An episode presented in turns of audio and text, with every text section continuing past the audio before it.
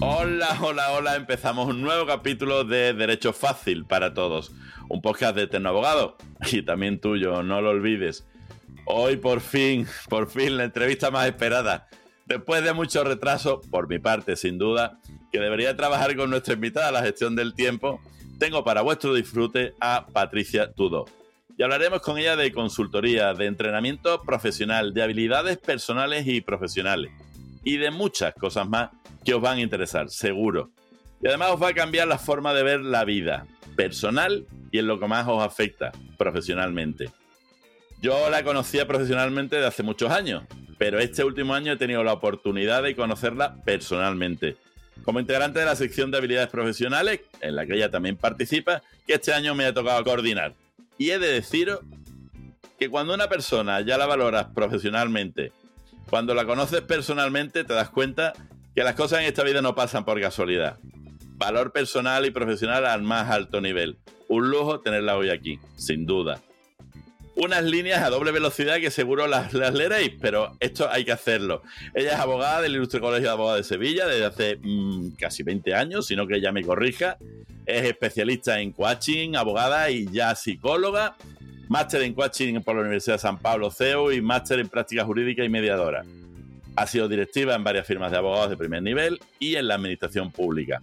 Colaboradora habitual en revistas del sector jurídico, farmacéutico y empresarial.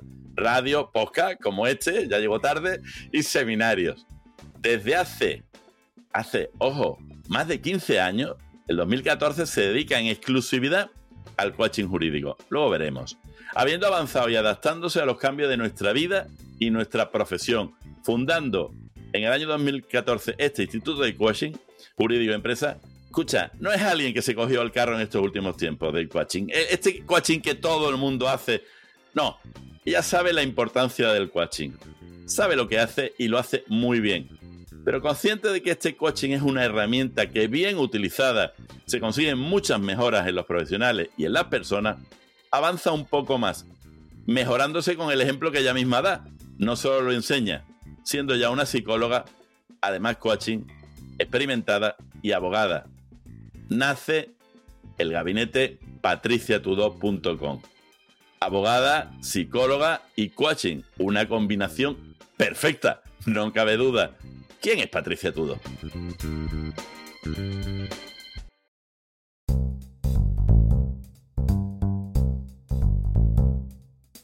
Hola José Luis, muchísimas gracias por tu invitación a este podcast Tecnoabogado. Y bueno, eso para mí un placer, un placer por fin, como dices, eh, que se haya hecho realidad eh, esta, esta, entrevista que me vas a hacer y que yo estoy encantada de, de hablar contigo, de pasar un buen rato, de contar sobre nuestras habilidades del sector de la abogacía y de todo aquello que como profesionales nos va a servir para ser mejores, ser tener mejores resultados y ser más felices y tener más bienestar.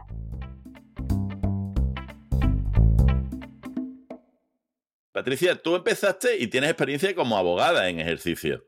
¿Qué diferencia ves eh, ahora que estás, no al otro lado, acompañándonos? ¿Qué diferencia hay? Pues sí, es cierto, es cierto. Eh, yo estudié Derecho eh, justo después de, estudiar la carrera, eh, pues realicé la pasantía, eh, también puse mi despacho profesional y bueno, siempre, siempre he sido una persona muy inquieta y los comienzos, como son tan largos, a mí me dio tiempo a trabajar también en la administración pública, compaginando. Después hice también una, una consultoría en los registros de la propiedad. En fin, yo siempre he llevado como un par de cosas, no una, sino un par de cosas siempre por delante y lo que a mí me gustaba, ¿no? Y, desde siempre, desde siempre he tenido la necesidad de eh, ejercer también la psicología. Entonces ya a mitad de mi vida profesional, pues dije, pues ahora es el momento, ahora es el momento. Eh, el cambio eh, de un sector a otro, como dices, me preguntas, ¿qué diferencia hay? Muchísima diferencia, ¿no?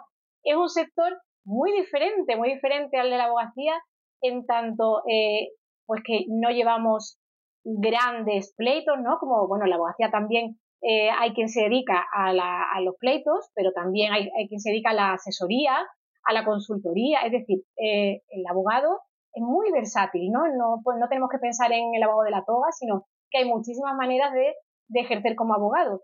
Pero en cualquier caso sí es cierto que eh, normalmente el abogado lleva grandes procesos con los clientes y, además también el sistema de cobro es diferente. El abogado normalmente cobra al principio y después cobra al final. Eh, hay también una gran responsabilidad detrás, los plazos procesales, eh, la relación con los, con los clientes, pero también con el juzgado que, tanto preocupa y también tanto merma a los profesionales. Y yo, eh, desde este otro lado, eh, pues eh, estoy acompañando, sintiendo también como, como, bueno, como ellos, ¿no? Como mis clientes, pero intentando aportar eso que ahora ya, desde la perspectiva de no, en este momento, no dedicarme en activo, pues tengo, ¿no? Y he aprendido con mis años de experiencia lo que se siente al estar ahí, que hay que pasar por eso, si no, no te puedes hacer una idea, lo que se siente eh, estando en un tribunal, llevando a un cliente, teniendo esa responsabilidad, teniendo que conectarte eh, cada, todos los días a, la aplicación, eh, etcétera. Y todo eso ahora, visto desde, desde el punto de vista psicológico, pues te, da una visión que sin duda enriquece al, al, al, abogado que está pues, como dentro de esa vorágine diaria y de un no parar y de un eh, no salir del automático y que a veces pues yo aporto eso, ¿no? El, pararte, pensar dónde estás, dónde quieres llegar, cómo puedes optimizar tu tiempo, cómo puedes optimizar tus ingresos, etcétera. Por lo tanto, no me cabe duda, ya lo he dicho en la introducción, tienes un valor añadido. O sea, eh, has sido abogada, has sido coaching, eres psicóloga también, y ahora no hablas por hablar, hablas desde la, desde la propia experiencia. Eh, de cómo es, mm, por decirlo de alguna manera, no eres un entrenador no eres un coaching al uso. Sabes perfectamente de lo que estás hablando. Sabes dónde están nuestros puntos de dolor y cómo curar, si se pueden curar esos puntos de dolor. Por lo tanto, la combinación es perfecta. En cualquier caso, Patricia, y por situarnos un poco, siempre se habla de, coaching, ahora hablamos un poco de entrenamiento, pero tú fundaste el Instituto de Coaching Empresa. Ahora has fundado eh, Patricia Tudó. ¿Qué es lo que lo diferencia? ¿Por qué has decidido dar ese paso avanzando, mejorando? ¿Qué es lo que te ha dado, eh, lo que ha dicho, voy a dar este paso? ¿Qué es lo que necesitamos ahora distinto y tú nos estás dando? Pues la, principal eh, diferencia es eh, que me aconsejaron, ¿no? mi, especialista, yo tengo un, equipo de, profesionales de la comunicación que, me, que lo primero que me dijeron es, Patricia, ya llevas unos años en esta, en este, con esta empresa y tú ya tienes un nombre. Yo no sabía que era tanto, la verdad es que yo digo, ¿cómo? Que sí, que sí. ¿Cómo que no? ¿Cómo que no? ya pues era, era, una persona eh, conocida y que se me conocía más por mi nombre personal que por el nombre de Instituto de Coaching Jurídico. Y por ese motivo, pues ya eh, cambié la, la, imagen corporativa, por así decirlo, y ya eh, en vez de llamarme Instituto de Coaching Jurídico, pues es Patricia Tudor. Y con ello, pues no cambia realmente el contenido porque eh, a pesar de que yo he seguido ampliando y, estudié psicología y ahora, bueno, pues no solo hago coaching, sino también pues realizamos esta incluso terapia según un profesional lo necesita, pero sí es cierto que al venir yo de un enfoque de empresa, como son las, las ciencias sociales, las ciencias jurídicas, a mí me gusta siempre dar una asistencia desde el punto de vista de empresa. Es decir, yo cuando tengo una persona no lo considero un paciente. Para mí es una persona que, tiene unas, eh, pues una problemática o que quiere mejorar una serie de competencias y como tal lo trabajamos. Y por eso mi enfoque es un enfoque mm, de profesional.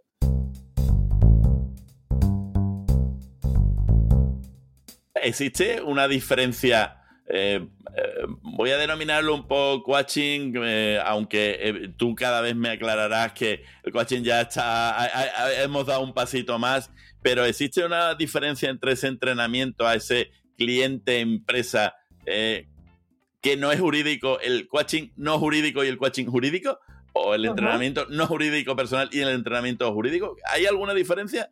Parte de las mismas premisas, pero ¿qué los diferencia? Si la hay, claro.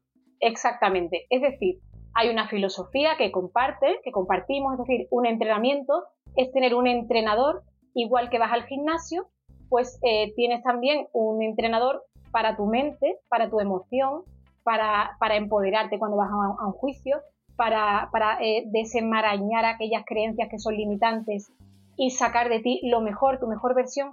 Esto lo compartimos con los principios de la metodología del coaching, de la que yo soy una absoluta apasionada porque eh, yo he llegado al mundo de la psicología a través del coaching, ¿no? Pero sí es cierto que esta especialidad que, yo he desarrollado añade una mentorización para los abogados. Y, esto solo lo podemos hacer cuando hemos sido antes, hemos sido abogados. Abogados. Eh, claro, eh, tenemos esa, esa expertise, esa práctica, y entonces podemos añadir a, lo que sería un entrenamiento normal, que, insisto, muy importante, muy poderoso y que yo animo a todo el mundo a, hacerlo, pero ya eh, esto está absolutamente especializado para eh, eh, los abogados, su problemática y, siempre es mejor ¿no? tener un entrenador que te va a entender, que habla tu mismo idioma, no le tienes que explicar lo que son unas diligencias, lo que es preparar unas alegaciones, lo que es el LexNet, no le tienes que explicar eso porque y entonces te va a comprender, aunque eh, eh, de por sí, bueno, pues eh, la base, la base, ¿no? podría, es más, yo tengo clientes que no son abogados, algunos clientes no son abogados y, puedes hacerlo, pero siempre con los clientes abogados yo noto que de verdad este, este programa alcanza su mejor expresión porque puedes ir a donde otros profesionales Claro a, ver cómo, a ver cómo le explica a un coaching no jurídico cuando te notifican un plazo de una audiencia. Eh, un plazo de una audiencia para eso, si no lo has vivido, eh, esa gestión del tiempo, ese estrés, esa ansiedad que te da un plazo de una audiencia, eso no, no lo conoce más quien lo ha sufrido. Yo te he escuchado en muchas ponencias ya, te, tanto en otros podcasts, en, en el colegio, en distintos colegios, y eh, he visto que tú diriges un poco como segmentas, ¿no? A, dónde te diriges, ¿no? Y corrígeme si me equivoco, pero yo creo que tú tienes diferenciado lo que es una parte para el abogado, a la abogada, la abogacía en general, luego una parte que es la parte más de empresa, pero puramente empresa, ya no solo el abogado empresa, sino para la empresa tal y como la consideramos todos, y luego una, una parte última que es para particulares, tanto para un asunto pero es lo que hablabas antes, como para, eh, como para antes de un juicio, me parece, me parece genial, ¿no? Que esto se entrene, porque creo que es una de esas deficiencias que tenemos. espero, espero llegar y que me lo cuentes, ¿no? Sé que tienes un programa ahora mismo, el programa Lidera Abogacía, en el, en el ICA, que si no lo conocéis y sois de Sevilla, os recomiendo firmemente que os lo planteéis. Habla de, creo que habláis de la terapia, un poco casos de salud mental, y te quería preguntar, tan mal estamos, tan mal estamos los abogados, que, y lo estamos, ¿eh? Y lo estamos, ¿eh? Tan estresante es nuestra profesión que necesitamos tirar de, un plan de... Cuéntame un poco, ¿de qué va el plan Lidera? Y cuéntame realmente si estamos tan hechos por que, como lo parece, que lo estamos, ¿no? Va a ser que sí, pero mira, te voy a, contar. El, el, programa Lidera Abogacía es un programa chulísimo, es una chulada, es una pasada y, consiste en hacer este entrenamiento. Eh, la mayoría de los letrados lo hacen desde su despacho, de forma telemática, o sea, el ahorro de tiempo que supone el conectarte. Eh, por ejemplo, ¿no? El lunes a las 10, pues el lunes a las 10 tengo mi entrenamiento de 10 a 11, me conecto, o bien hay personas que prefieren presencial y se, y se tienen en, las oficinas eh, presencial, no hay ningún problema. Pero bueno, eh, desde la pandemia sí que nos hemos habituado a esta herramienta telemática y la verdad es que está teniendo muchísimo, muchísima aceptación. ¿Y, y qué trabajamos allí? ¿Por qué trabajamos en Líder Abogacía? Pues eh, primero, eh, al ser tan personalizado, está abierto a lo que el abogado necesite. Es decir, hay abogados que necesitan una gestión psicoemocional, es decir, lo que comentabas antes, trabajar el estrés, trabajar la ansiedad, trabajar el, síndrome del burnout o trabajador quemado, que, está ahora en auge, desgraciadamente, ¿no? Totalmente. Eh, pues hay, hay letrados que tienen que trabajar eso, o bien a nivel personal, imagínate que están pasando o por una circunstancia personal, o un divorcio, o un duelo. Es decir, cualquier asistencia psicoemocional que necesita cualquier persona, pues, eh, pues es dirigido al abogado, ¿no?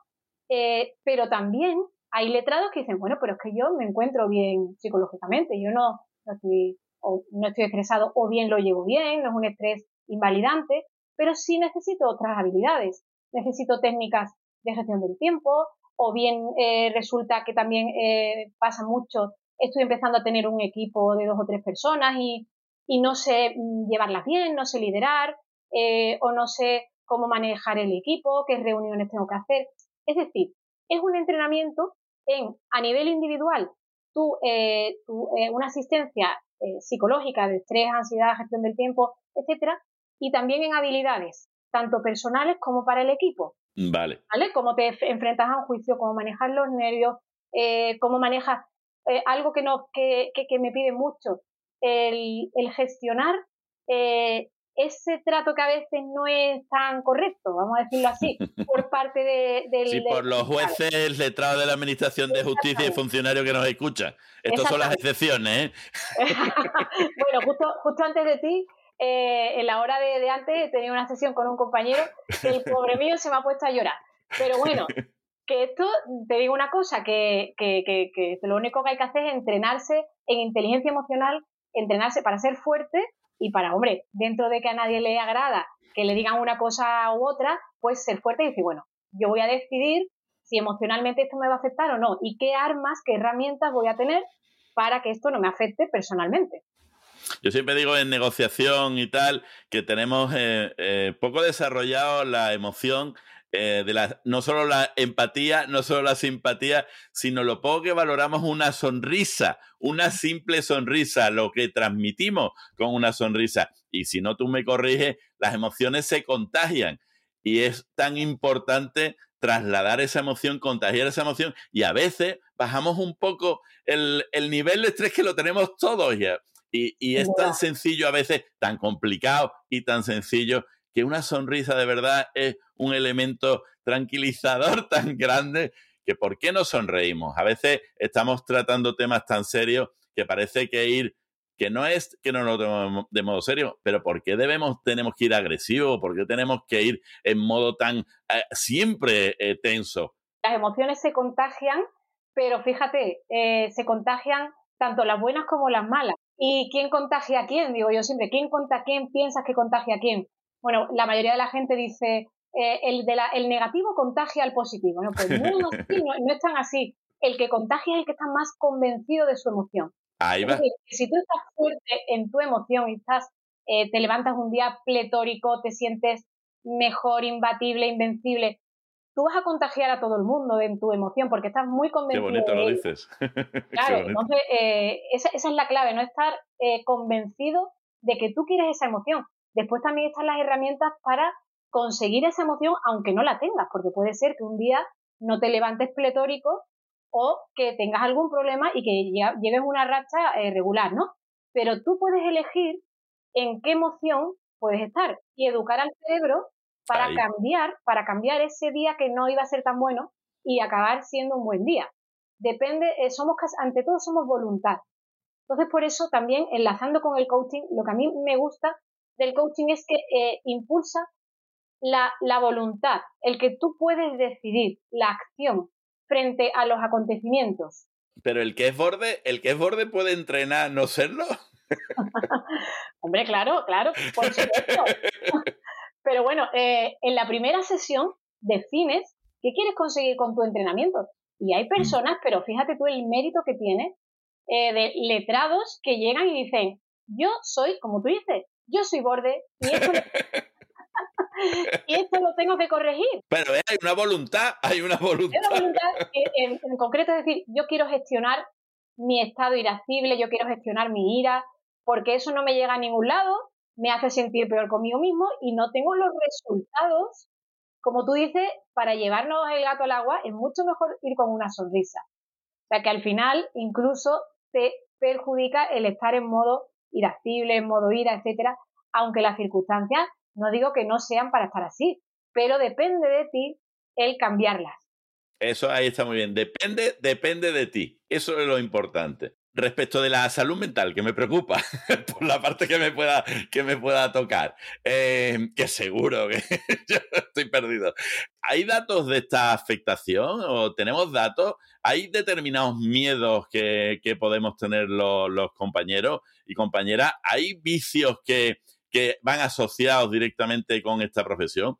¿Afecta todo esto a la familia, no solo al trabajo? Ay, Pues mira, te cuento, te vas a quedar un poquito asombrado, pero mm, me preguntabas si, si, esta profesión tiene tanto estrés. Pues sí, sí, tiene más estrés de la, que las demás profesiones. Y además no es solo por el juzgado, porque hay compañeros que no que son mercantilistas, son fiscalistas y también... No, no, queridísimos clientes, vosotros también generáis estrés. Bien, sigue. bueno, no, no, no, solo los clientes, pobres, pobrecitos.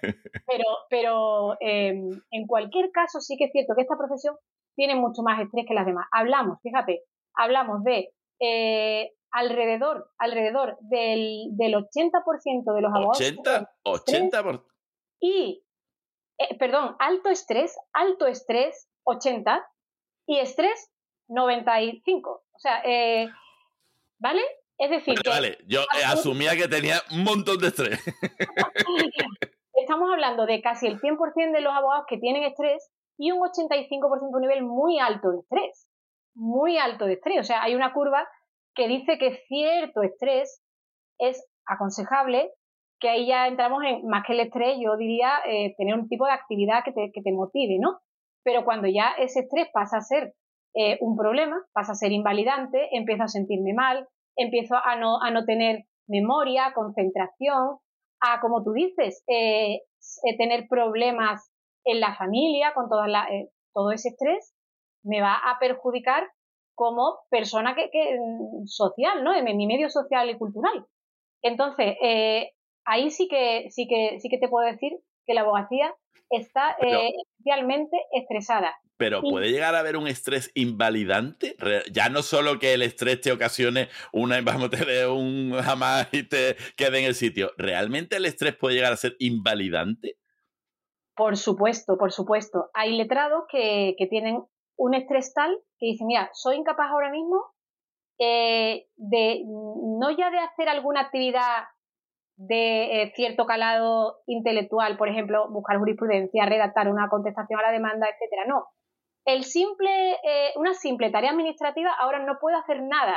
Está totalmente tan bloqueado que, claro, ese profesional lo que necesita es estar unos días, una desconexión, una desintoxicación, porque está en, en burnout, o sea, lo que es un trabajador quemado. Mm. Eh, que, que, el 65% de los abogados están quemados. Quemados es desbordados, desmotivados, eh, sentir una apatía, eh, no, no, tener ganas de nada, es decir, ya entramos ya en terreno prepatológico, o sea, que, ahí es donde tenemos que mm, incidir, decir, espérate un momento, no queremos que esto derive en una patología, entonces hay que ponerse las pilas. Pero entonces, ¿estamos tan mal que todos necesitamos entrenar para estar mejor? Y evidentemente todos necesitamos ir al gimnasio, eso no nos lo pone nadie en duda. Eh, necesitamos entrenar nuestra cabeza, nuestra nuestras habilidades, nuestra comunicación, nuestra, nuestro día a día para poder sobrellevar la profesión? ¿Lo necesitamos? O sea, quiero decir, abiertamente podemos decir, igual que nadie se le ocurre negar que es bueno todas las semanas ir al gimnasio, eh, hacer, a correr, a andar, lo que sea, lo que nos permita nuestra edad y nuestra situación personal. También deberíamos decir que el 95% de las personas deberían de tener este entrenamiento en su faceta y en su eh, parte. Sí, eh, ¿llegaríamos hasta ese punto? Mm, no, no es que sea necesario, es decir, tú has puesto un ejemplo muy bueno, el del ejercicio físico.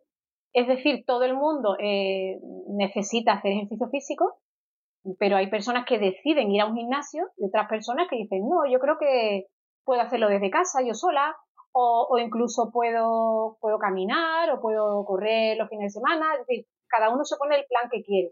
¿Cuáles son las ventajas de ir al gimnasio y de tener un entrenador?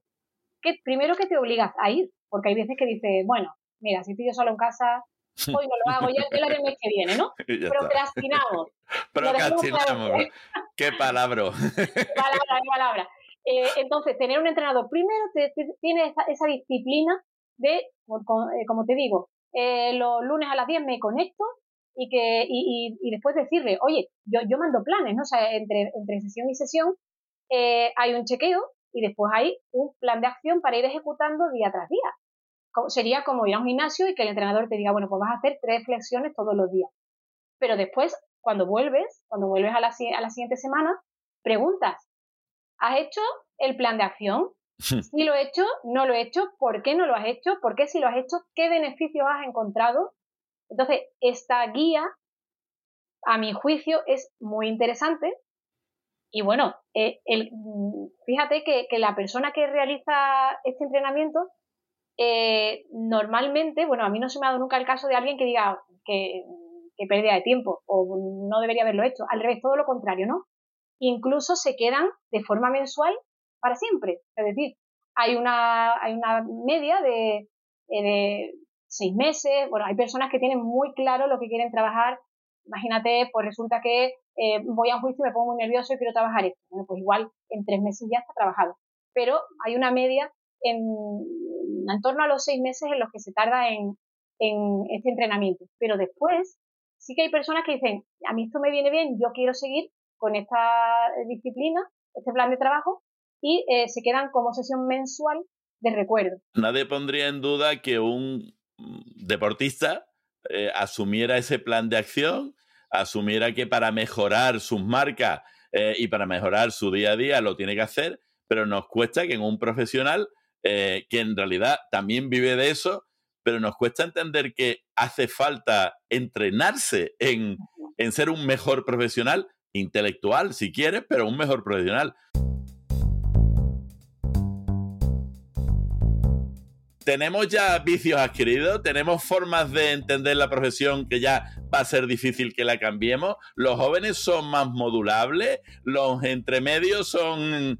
¿Existe diferencia? Qué pregunta más interesante. Nunca se me habría ocurrido. Pues mira, pensando, pensando, te puedo decir que fíjate que sí, porque los jóvenes están muy abiertos a estos programas, muy abiertos. Fíjate, son personas normalmente que, que no que tienen, vamos, que no tienen poder adquisitivo los chavales, o sea, que están empezando y, quieren invertir, dado de paso que no son, eh, no es una eh, actividad cara, que te cueste algo caro, o sea, está al alcance de cualquiera, pero bueno, quieras que no, oye, pues hay que invertir en ello, ¿no? Y los jóvenes están muy abiertos a, a mejorar, a, a, aprender, a que sean mentorizados, es una palabra que ellos tienen muy interiorizada, es decir, yo quiero mentorización eh, desde el punto de vista de mis habilidades, de mi persona, de eh, hay veces que dices, oye, me da miedo poner mi despacho eh, y, el tener al lado una persona que te está acompañando en, ese, en esa soledad que se sienta al principio, los jóvenes lo valoran mucho, incluso jóvenes que quieren salir, que están a lo mejor en un despacho muy grande, quieren dar el paso de independizarse, este, em, esta franja de edad, que yo diría que va eh, de los 30 para abajo, pues la verdad es que tendríamos que aprender mucho de ellos porque, primero, quieren profesionales, es decir, ellos montan un despacho y se buscan a un eh, director de, comunicación, se buscan, ellos buscan profesionales, no buscan a un amigo que le haga la página web, sino se van a profesionales de verdad. Y sin embargo, los mayores, pues es verdad que somos más reacios a ver eh, que es una inversión y que realmente tiene un, eh, un feedback económico. Es decir, que, que, tú cuando te sientes bien, pues al final produces más y facturas más y ves además dónde están tus bloqueos, por qué no consigues más clientes, por qué no, eh, por qué no, no te relacionas mejor, por qué no tomas la decisión de delegar, por ejemplo, que, que los mayores les cuesta muchísimo delegar a partir de 45 años, ya empezamos, empezamos a adquirir los hábitos estos que me comentabas antes de eh, la, eh, que son tan difíciles de cambiar. Son muy difíciles de cambiar, pero para eso estamos, para cambiar malos hábitos. Entonces, ¿los talluditos eh, podemos cambiar? Todo el mundo, hasta lo, hasta lo, hasta, mira, tengo clientes de 65 años. Ah, bien, bien, bien, entonces soy joven. y, además, em, verás que, que lo, em, cuando, cuando les haces ver eh, cosas que nunca habían visto, le cambian los esquemas, les hacen las preguntas adecuadas, eh, les hace ver la vida distinta y hay muchos que dicen, ¿esto por qué no lo he hecho yo antes? ¿No? Y dicen, bueno, pues nunca es tarde, todavía tienen muchos años por delante para vivir la vida de otra manera. ¿no? dices, oye, pues si se tienen los mismos resultados y, y encima puedo tener un hobby, puedo estar por las tardes más con mi familia, romper esas creencias limitantes de que, de que hay otra manera de ejercer y no lleva implícito eh, llevarlo peor o ser menos productivo, sino es de otra manera.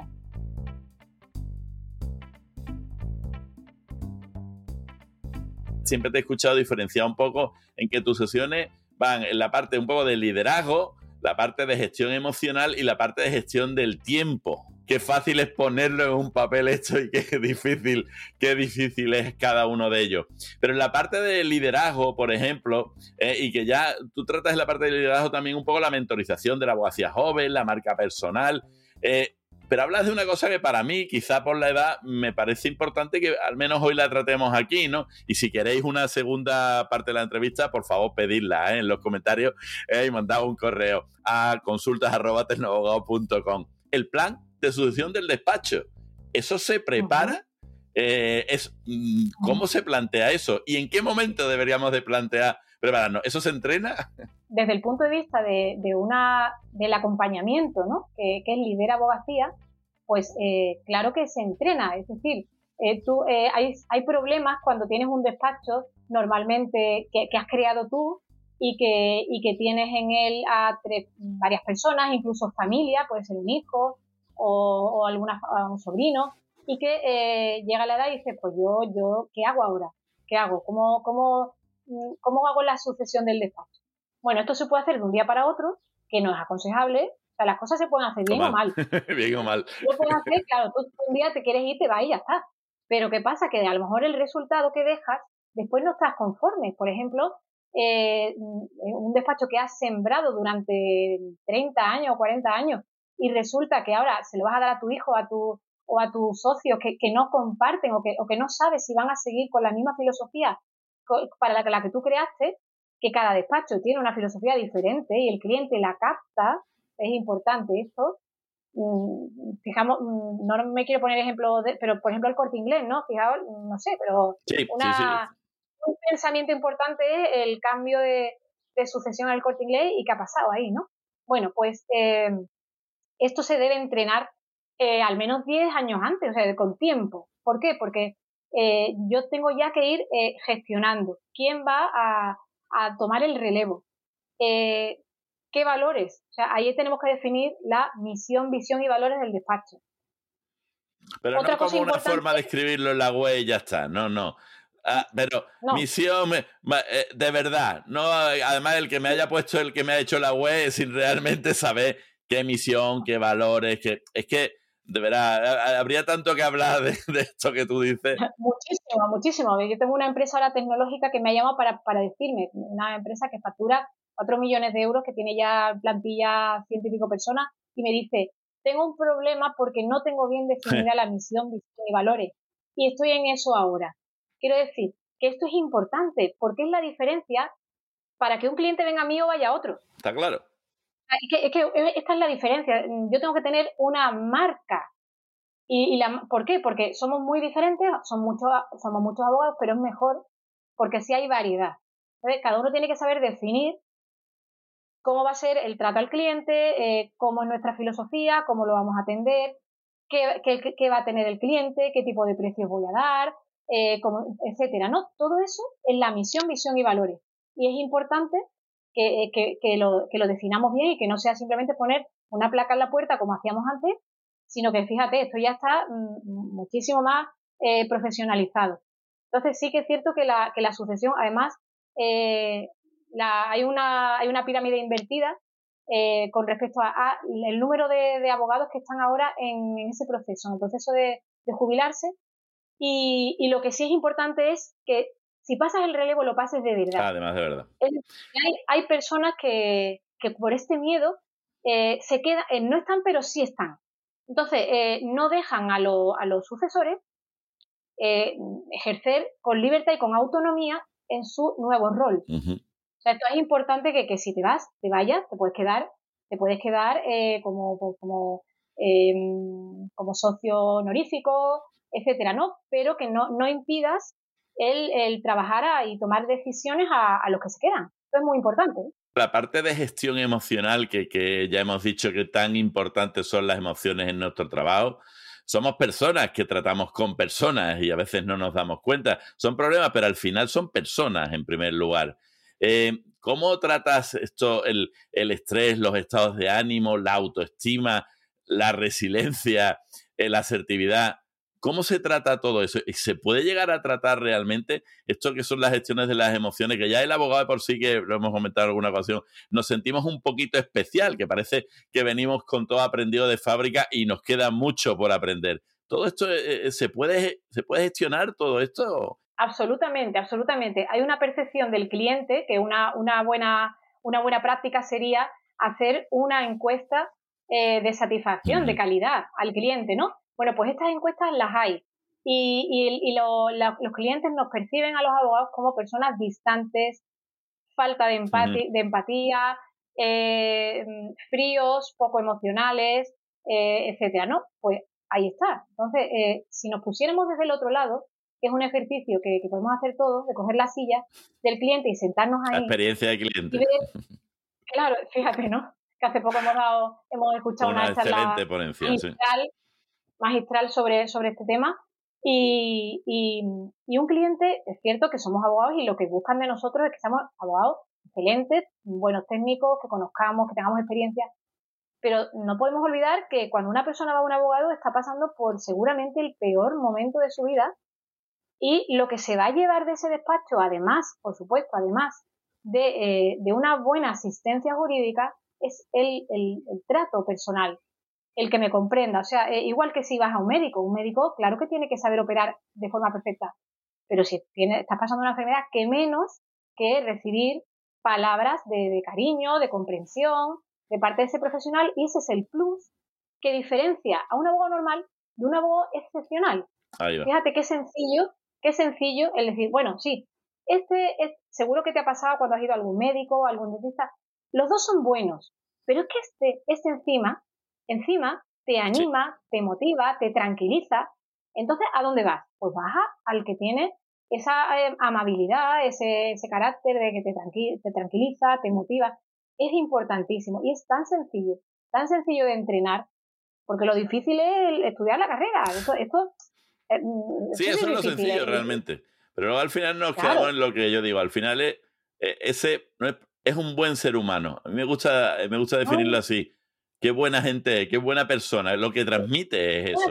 Pero luego además, además lo decíamos el, otro día, suele ir asociado. El que es precisamente eh, tiene ese, esa característica de buena persona, además suele ser buen profesional. Es curioso, ¿no? Es, curioso. Lo dicen, lo dicen los principales, los principales eh, CEOs de, o directores de recursos humanos de las grandes compañías y hay estudios sobre esto y estudios psicológicos que dicen que no puede haber un profesional si no hay una, buena, persona. ¿Vale? O sea que eso es así, es un estudio que está perfectamente en realidad. Patricia, gestión del tiempo, gestión del tiempo, Dios. Además, os recomiendo y os lo voy a poner en las notas del programa, precisamente una ponencia buenísima que dio Patricia en el Colegio de Abogados, en la que tenéis colgado en el canal de YouTube del colegio, que las voy a poner, la voy a poner en las notas del programa. Pero ¿Cómo identificamos los ladrones del tiempo? Eh, ¿Cómo conciliamos la vida personal y laboral? hablabas eh, realmente en la ponencia también de la utilización de las legal tech e incluso de las metodologías ágiles que me parecen genial. Háblame de la gestión del tiempo. Sí, pues, pues, pues muchas gracias por, comentar la ponencia. Y en ella, en esa ponencia, eh, lo que explicábamos sobre todo es la diferencia entre ser eficaz y ser eficiente y decíamos que, los abogados somos muy eficaces. Eficaz es una persona que cumple los objetivos. Y los abogados somos profesionales eh, que vamos al juicio, que entre, eh, salvo que se nos pase los plazos, esperemos que no se le pase a nadie, eh, presentamos los escritos, vamos a la guardia, etcétera. O sea, cumplimos los, los objetivos, somos eficaces. Pero la eficiencia es qué necesitamos, qué recursos necesitamos para cumplir esos objetivos. Y ahí es donde tenemos nuestra asignatura pendiente, que eh, necesitamos muchísimo tiempo, muchísimos eh, recursos, normalmente a costa de nuestra vida personal, con lo cual te lleva a la conclusión de, pero merece la pena de verdad, merece la pena este pleito eh, para los tres años que llevo aquí esclavizado, sin ver a mis niños, sin perdiéndome su vida. Bueno, pues ahí es donde tenemos que cambiar el chip y se puede. Entonces, se puede, se puede. Claro que se puede, claro que se puede. Que no digo que sea fácil, no digo que sea fácil porque, pero bueno, lo que cuesta es porque es importante, ¿no? Las cosas cuando Bueno, buena respuesta, me, ha gustado, lo que cuesta es porque es importante. Merece la pena, cuando algo te cuesta, merece la pena de verdad. Y merece la pena, merece la pena aplicar las técnicas de gestión del tiempo porque eh, el día es muy largo y se puede hacer de todo. También hay que saber delegar, también hay que saber delegar. Si yo soy un hombre orquesta que quiero eh, hacer absolutamente todo, pero ni yo ni nadie. Es decir, lo, en las compañías eh, hay un director, hay un departamento de recursos humanos, hay un departamento eh, de marketing, hay un, hay un departamento comercial, hay un departamento financiero, etcétera. Yo no digo que eso se pueda trasladar tal cual a un despacho, que normalmente es un abogado, un abogado y un pasante, pero sí es cierto que debemos tomar nota de esa gestión porque se puede diversificar, se puede externalizar, se puede, se puede eh, hacer mm, uso de estas nuevas figuras para eh, desprenderme de, mm, por ejemplo, de gestiones administrativas que hasta el 40% me han llegado a decir los clientes que hasta el 40% de su actividad son gestiones administrativas. Bueno, eso es una manera de no rentabilizar realmente su hora mm, de trabajo, eh, realizar el 40% de hora administrativa. Correcto. Vale, em, podríamos hablar mucho más de abogados, pero y abogadas, abogacía, al que lo pueda hacer, por favor, Plan Lidera Abogacía del Colegio de Abogados, os, va, os va a dar muchísimas herramientas y va a ser tremendamente útil. Pero Patricia, vamos a entrar con las empresas porque las empresas es realmente otro escenario, es un mundo.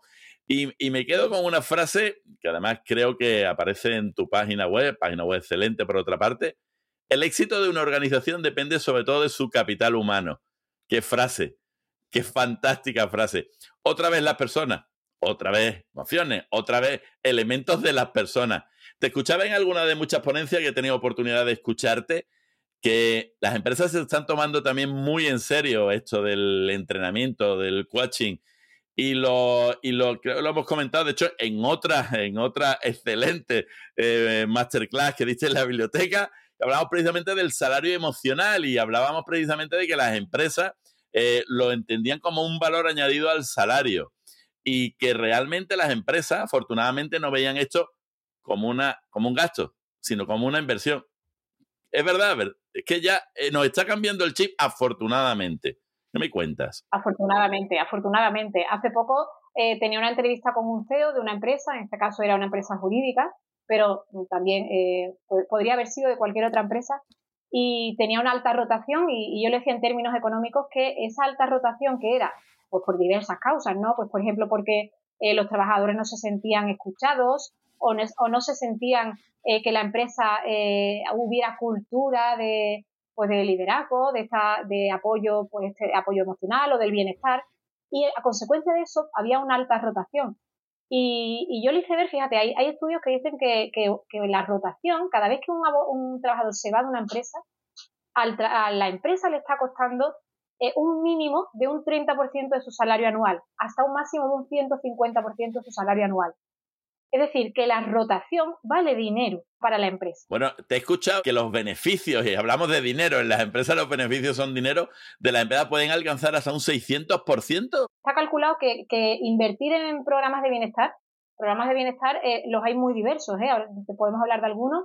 Eh, por cada euro que se invierte en un programa de bienestar en tu empresa, el retorno es de 3,5 euros. Bueno. O sea, el último dato que tengo.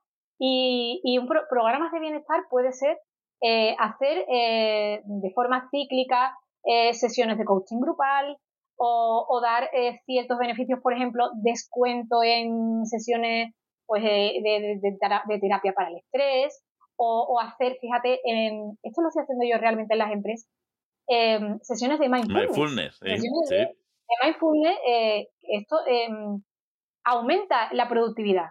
¿Vale? No quiere decir que yo tenga ahora una, ONG y quiera que todo el mundo esté muy relajado. y te o que va evidentemente implícito Vale, vale. Claro, entonces, eh, si yo tengo a una persona trabajando que está contenta, que está feliz, eh, que se involucra en la empresa, porque yo puedo estar a lo mínimo, yo puedo tener una mentalidad de llegar por la mañana y irme por la tarde y, no estar comprometido en absoluto, o si yo veo que la empresa se compromete por mí, yo también me comprometo con la empresa. Y todo, y bueno, sobre todo los jóvenes, esto lo tienen muy claro, sobre todo los, millennials, hmm. ya vayan siendo ya mayorcitos, pero bueno, ya, van siendo mayorcitos.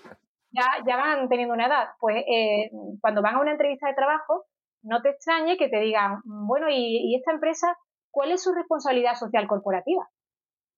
Porque es que si no, mm, yo voy a desempeñar aquí, yo voy a estar muchas horas, yo quiero saber ¿Para qué? dónde se va a ir mi hora, dónde se va a ir mi trabajo, ¿no? Si aparte, eh, bueno, pues colaboráis con la infancia, con el cambio climático, lo, lo que sea, ¿no? Pero yo quiero saber cuál es vuestra responsabilidad social corporativa. Claro, los que tenemos ya una para arriba nos quedamos como diciendo, pero bueno, pero pues sí, les interesa, ¿no? Cosa que está, por cierto, está muy bien. Podríamos en empresas hablar de, detectar rutinas desmotivadoras o malos hábitos, podríamos hablar del burnout, síndrome del trabajo, podríamos hablar de muchas cosas, podríamos hablar de, los programas de recursos humanos, pero me, voy a, quedar, con el programa Agile de gestión de procesos porque soy un enamorado realmente de la metodología Agile eh, mm, o la eliminación de tareas que no aportan realmente un valor añadido.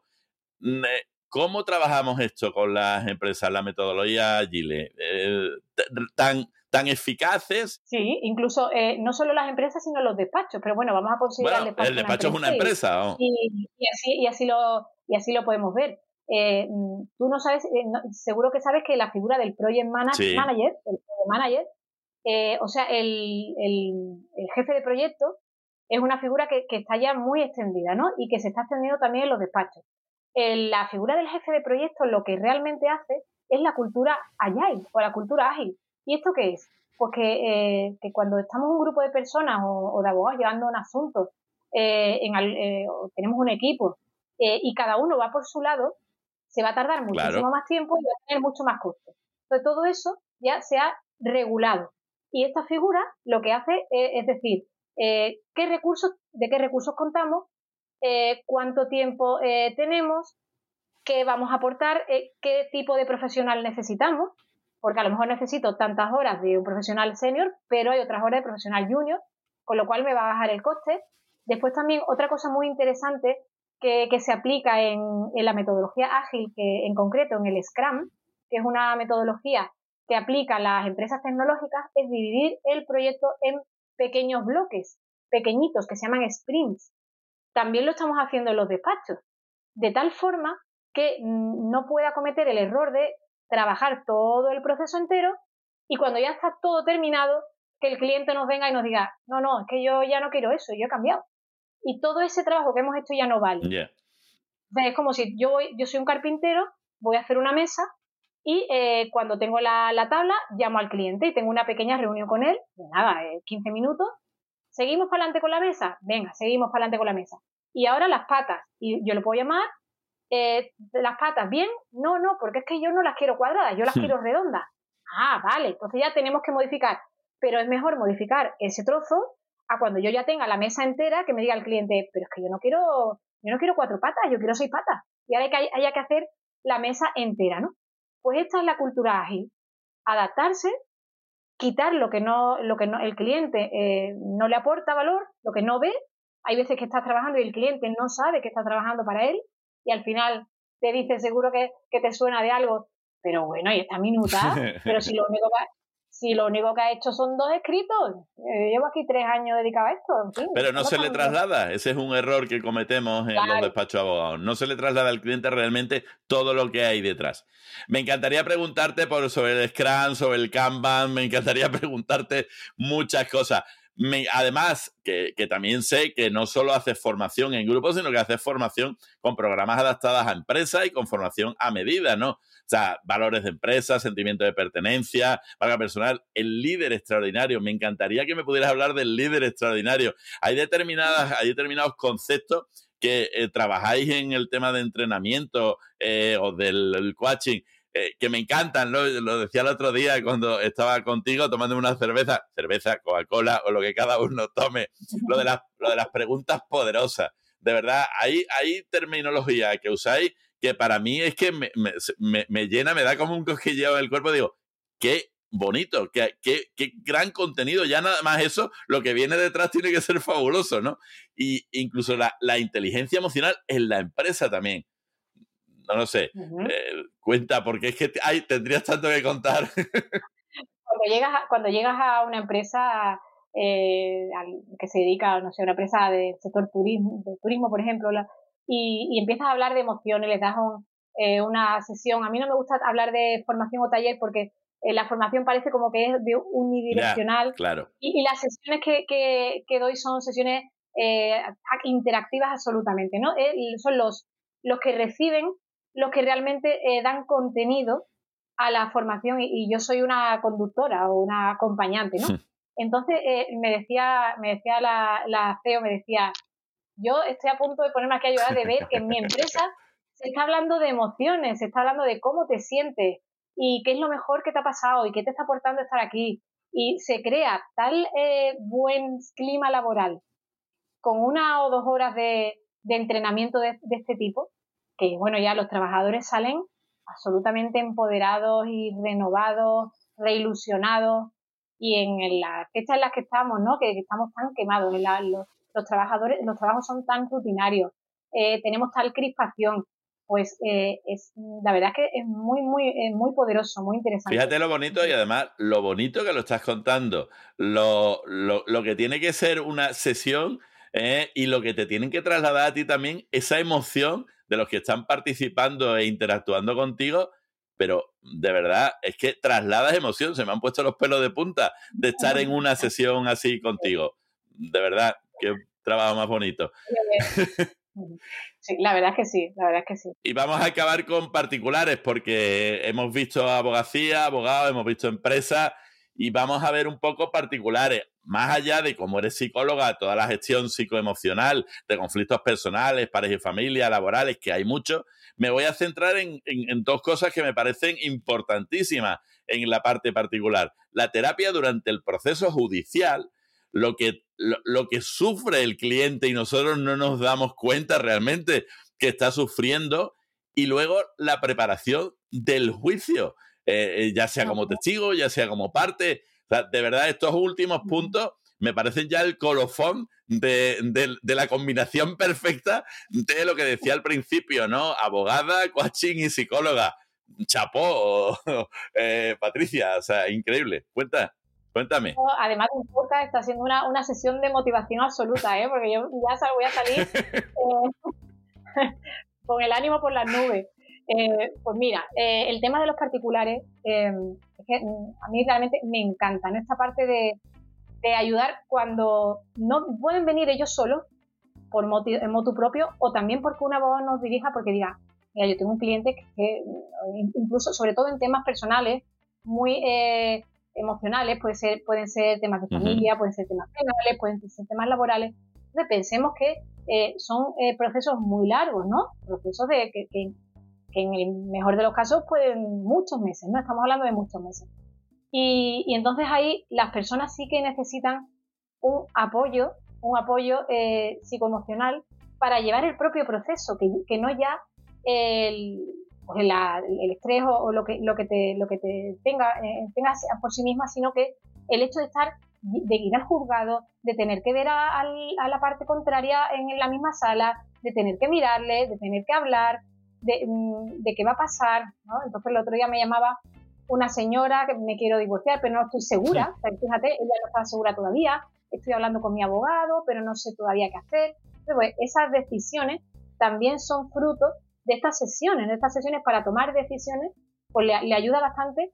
Y después también ella pues quería que, su separación eh, fuera eh, una separación eh, en la que la niña no sufriera, con lo cual quería que tuviera unas, unas sesiones con, con, su expareja para esa vida en común que van a tener aquí al futuro, que se van a tener que entender de por vida, y mejor que se entiendan bien que se entiendan mal. Entonces ellos van a seguir con estas sesiones para que ese convenio regulador pues llegue a buen puerto, eh, puedan tener unas, eh, pues desayunos los dos juntos con su hija o puedan incluso eh, estructurar una serie de, mm, eh, pues de situaciones, como poder ir a, la niña al cine, es decir, todo esto que va más allá, pero que complementa a la labor del abogado y de, tal forma que se puede evitar incluso pues males, males mayores en el futuro. Y que además eh, al abogado le quita mucho tiempo, tiempo improductivo, o sea, el que te llama un cliente, hay que mira lo que me ha hecho mi marido, mira no sé qué, no, yo le escucho porque, bueno, porque sí, porque soy su abogado, pero en fin, esto no es un tema jurídico, ¿no? Claro. Claro, y el otro tema que me comentabas de, de preparación de la vista, aquí normalmente es el abogado. Eh, el, que, el que insiste en que al menos una sesión, pues, pues esa persona que normalmente eh, es parte, normalmente es prepararle el interrogatorio de parte, y pues suelen ser personas que, que están muy nerviosas, eh, que no están acostumbrados, como casi nadie, ¿no? Está acostumbrado a declarar en un juzgado y, que puede fastidiar el pleito si mm, llega. Aún diciendo la verdad, porque aquí no estamos diciendo preparar. Eh, cuando eh, nosotros en la universidad yo doy clase de interrogatorio, preparar a un testigo no es decir mentira, es simplemente prepararle para lo que va a tener delante en un procedimiento, las partes y tal. Y sobre todo supongo que estarás hablando del el lenguaje no verbal, de saber manejar el lenguaje no verbal. ¿eh? Eh, muchas veces no nos damos cuenta que, y además, como siempre se dice, los, los, los, los gurús dicen, realmente fíjate más en el lenguaje no verbal, que el 75% de lo que decimos lo decimos con el, lenguaje no verbal. Solo se queda un 25% en el lenguaje no verbal. Esos son números, ni más ni menos. Pero lo que tenemos que tener claro es que el lenguaje no verbal está ahí. Y a veces alguien nos tiene que asesorar adecuadamente, tú en este caso, de darse cuenta de lo que está haciendo, cómo lo está haciendo. Nos vamos a lo básico, no meter las manos en los bolsillos o no cruzar los brazos, pero hay mucho más. La, parte del lenguaje no verbal tiene mucho más. Y ahí es donde tú entiendo que mm, eso forma parte también de la preparación para el juicio. Sí, eh, hay un eh, yo les mando al, al, letrado un sencillo formulario para que, para que me diga pues, el tipo de proceso, eh, qué le interesa trabajar, cuáles son las debilidades de esa persona, a nivel personal y a nivel jurídico, pero me interesan las dos. Claro. Porque es que es verdad que, se han visto casos de, oye, pero ¿cómo ha podido decir esta persona eso que ha soltado ahí en medio Y, haber fastidiado absolutamente, vamos, una vez eh, creo un proceso canónico y, estaba la pobre mujer hecha polvo y demás y le preguntan, bueno, ¿y su marido cómo la trataba? Ah, muy bien, muy bien, genial, muy bien. Eh, si se queda y dice, pero ¿cómo, me sueltas esto? La abogada no sabía dónde meterse. Pero ¿cómo me sueltas esto? No, es que me he puesto muy nerviosa y lo tenía al lado y yo he dicho lo primero que... Estas cosas, claro, ¿no? O, cuando una persona llega con mucha ira, ¿no?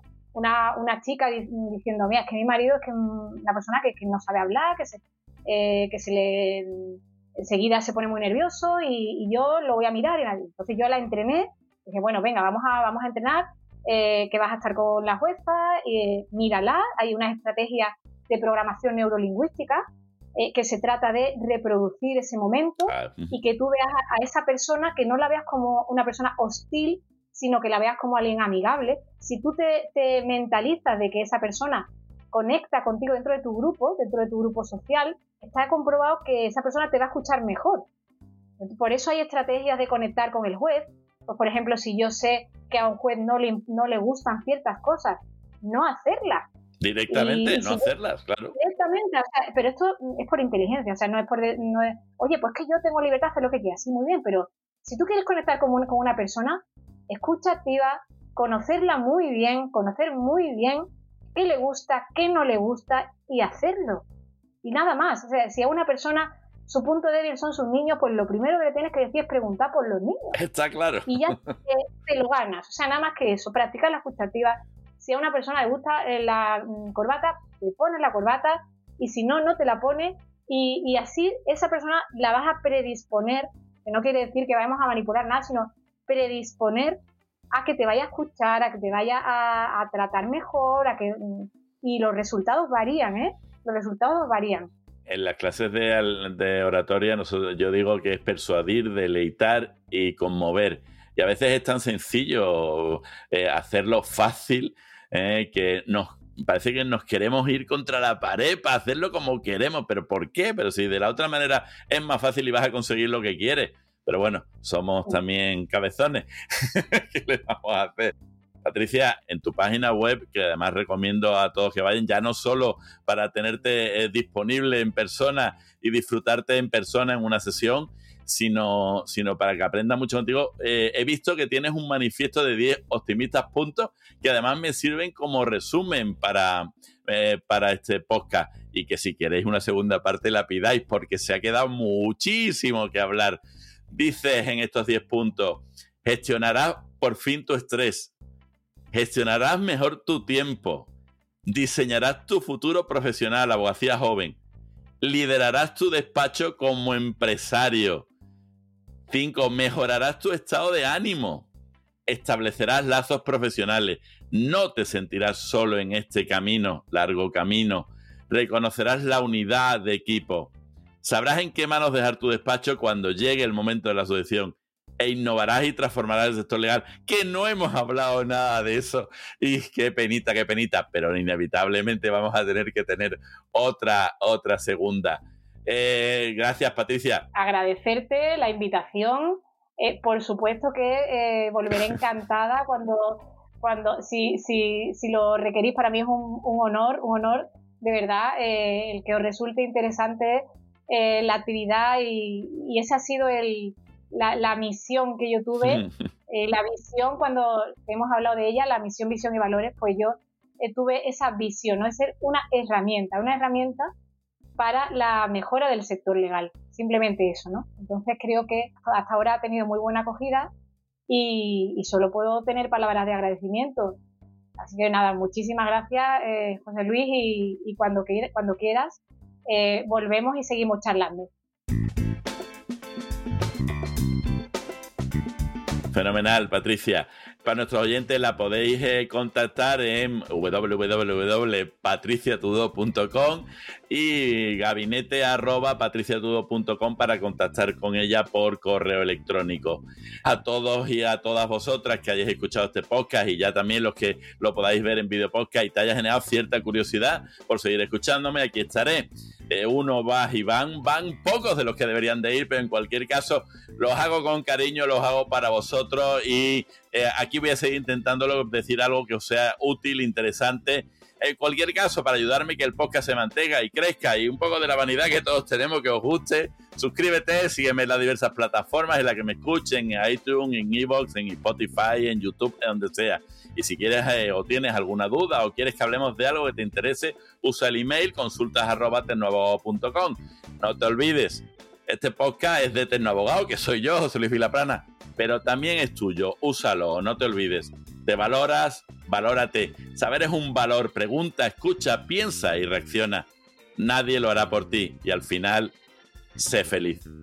Hasta que quieras, aquí estaré o espero estar. Te espero.